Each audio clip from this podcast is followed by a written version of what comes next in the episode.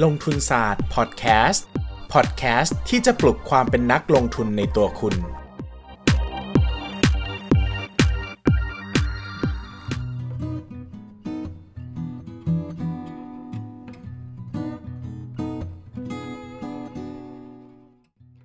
สวัสดีครับ ยินดีต้อนรับ ทุกคนเข้าสู่รายการลงทุนศาสตร์พอดแคสต์ครับ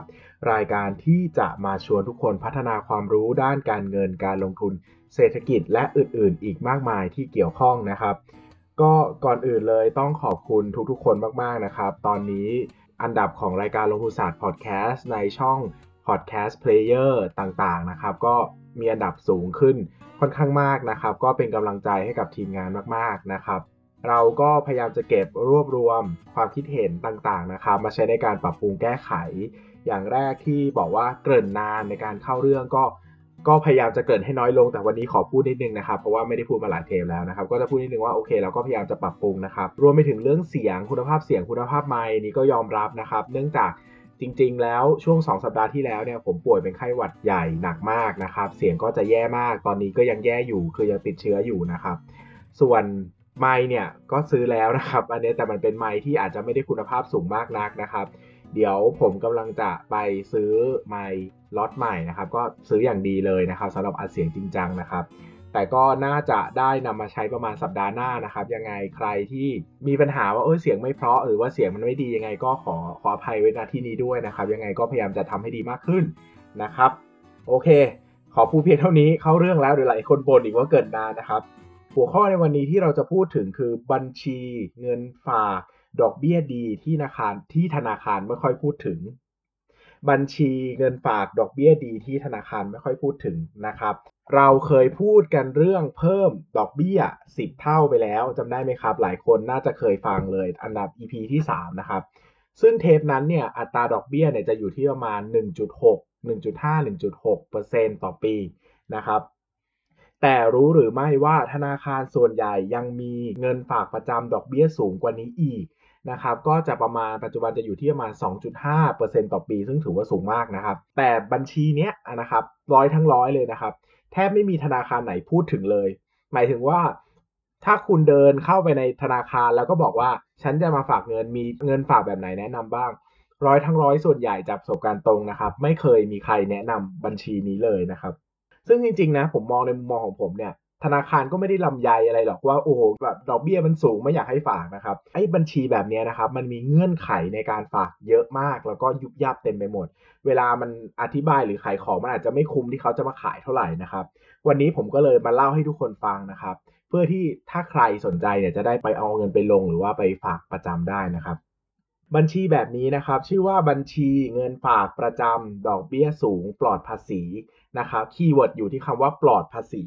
ปกติแล้วเนี่ยเวลาที่เรามีดอกเบี้ยเงินฝากธนาคารนะครับเกิน 20,000 บาทขึ้นไปต่อปี เราจะต้องเอาดอกเบี้ยนั้นไปคำนวณเป็นเงินได้บุคคลธรรมดาด้วยนะครับแต่ในส่วนของเงินฝากประจำปลอดภาษีเนี่ยเราจะไม่เสียภาษีเลยนะครับ ซึ่งจะเป็นข้อดีเพราะว่าจริง ๆ แล้วเนี่ย ประเทศไทยเนี่ยมีกฎหมายเหมือนแบบส่งเสริมการออมอะไรเงี้ยนะครับ ก็จะบังคับให้ทุกธนาคารเนี่ยมีเงินฝากประจำปลอดภาษีอยู่นะครับ ดังนั้นเนี่ยเวลาเปิดไปเจอธนาคารไหนก็ตาม จะมีเงินฝากประเภทนี้อยู่เสมอนะครับ ซึ่งจะให้ดอกเบี้ยสูงแล้วก็ปลอดภาษีด้วยนะครับ ดีมากๆนะครับ แต่เงื่อนไขมันเยอะนะครับเงื่อนไขหลักๆ ที่จะทำให้ทุกคนไม่ฝากนะครับ ก็คือเงินฝากเนี่ยจะต้องฝากต่อเนื่องกัน 24 เดือน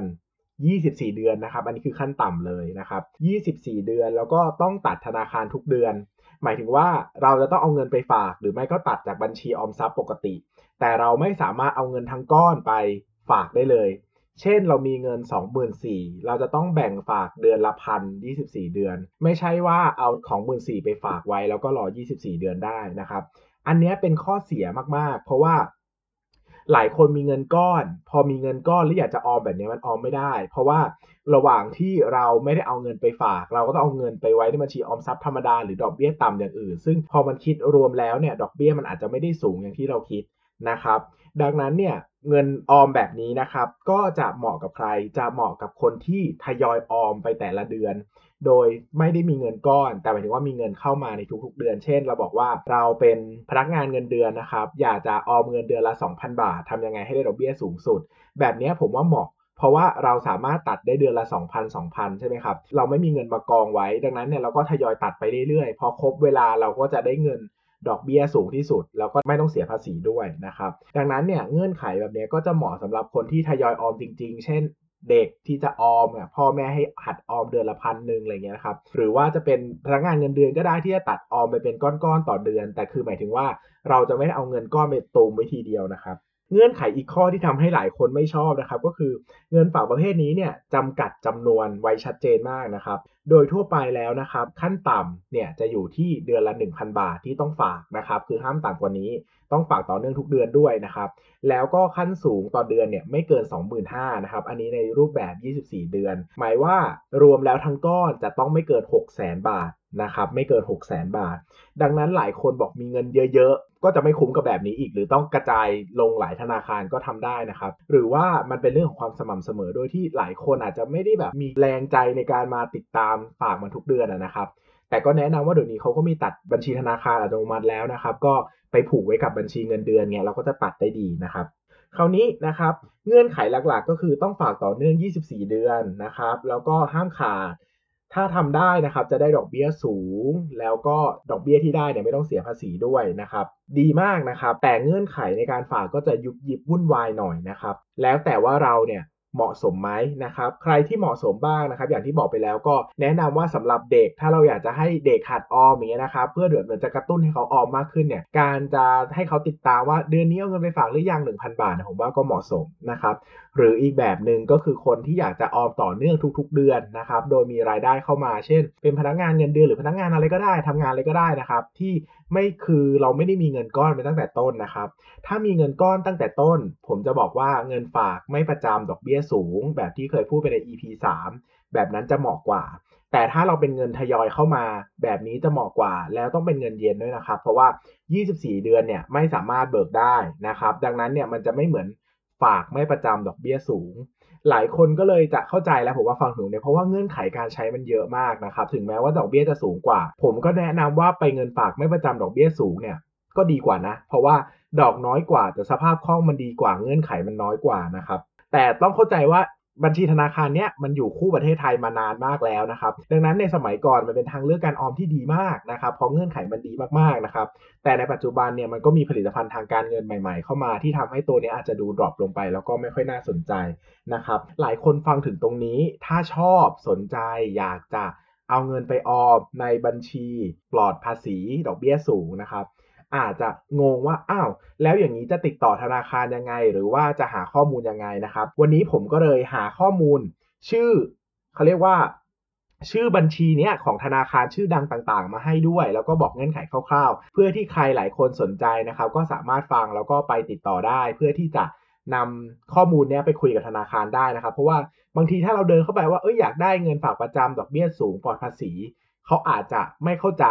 ว่าเรากำลังพูดถึงอะไรนะครับเพราะว่ามันเป็นมันเป็นผลิตภัณฑ์ที่ไม่ได้โด่งดังมาก แล้วก็ไม่ค่อยทำการตลาดเท่าไหร่ดังนั้นผมก็จะเลยนำชื่อมาแนะนำนะครับ เอาธนาคารแรกก่อนนะครับ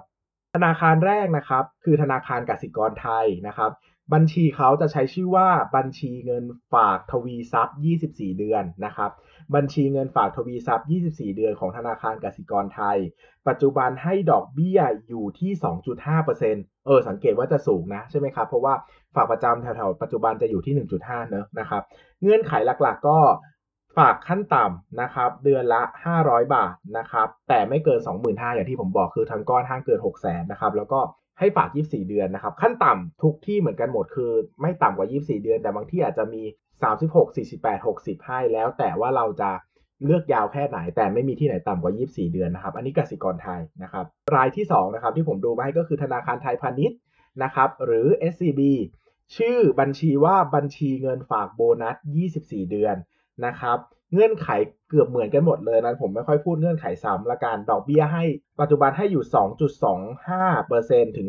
2.35%นะครับ ก็ลองคุยกับธนาคารอีกทีหนึ่งนะครับ ความจริงเนี่ยดอกเบี้ยนะครับถ้ามันไม่ได้ต่างกันมากอะผมแนะนำว่าเลือกเปิดกับบัญชีธนาคารที่เรารับเงินเดือนจะดีกว่า เพราะว่ามันจะทำให้เราตัดได้เป็นระบบมากขึ้นนะครับมันจะทำให้เราไม่ลืมอะบางที 24 เดือนเราลืมแล้วเราอดดอกเบี้ยเลยผมว่ามันก็เสียเวลาเนอะนะครับต่อธนาคารต่อไปนะครับ ธนาคารกรุงเทพนะครับใช้ชื่อบัญชีว่าบัญชีฝากประจำอะไรเนี่ยสินมัธยะทรัพย์ทวีโออ่านยากมากขออีกครั้งนะครับ บัญชีฝากประจำสินมัธยะทรัพย์ทวีนะครับก็เหมือนกันครับ ให้ดอกเบี้ยอยู่ที่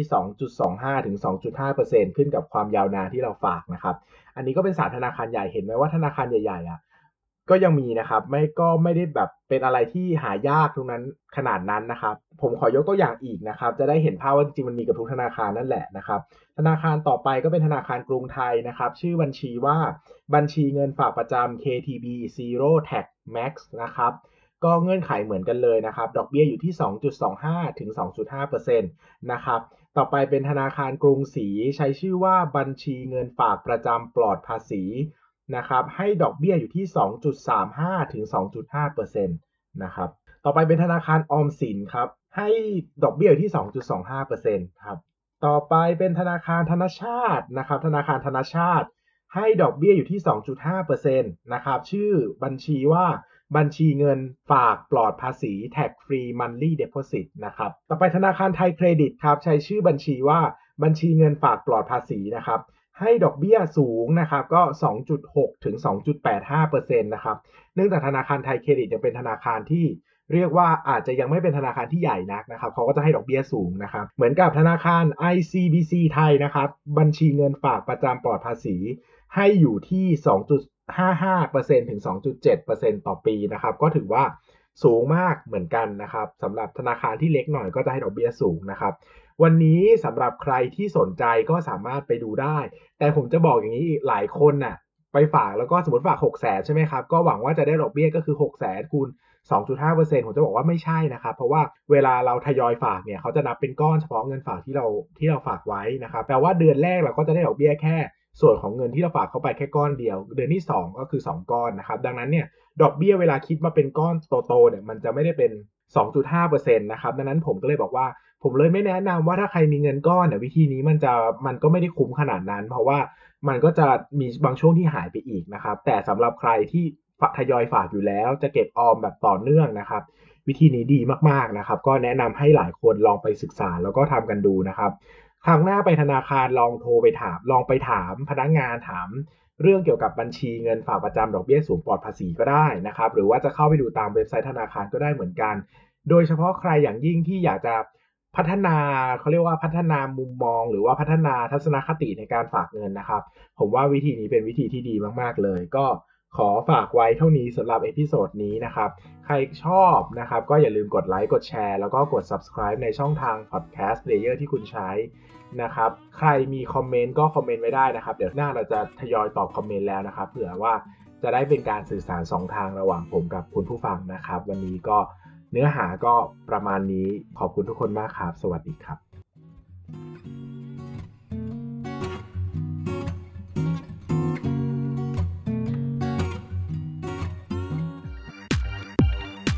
อย่าลืมกดติดตามลงทุนศาสตร์ในช่องทางพอดแคสต์เพลเยอร์ที่คุณใช้ แล้วกลับมาปลุกความเป็นนักลงทุนกันใหม่ในลงทุนศาสตร์พอดแคสต์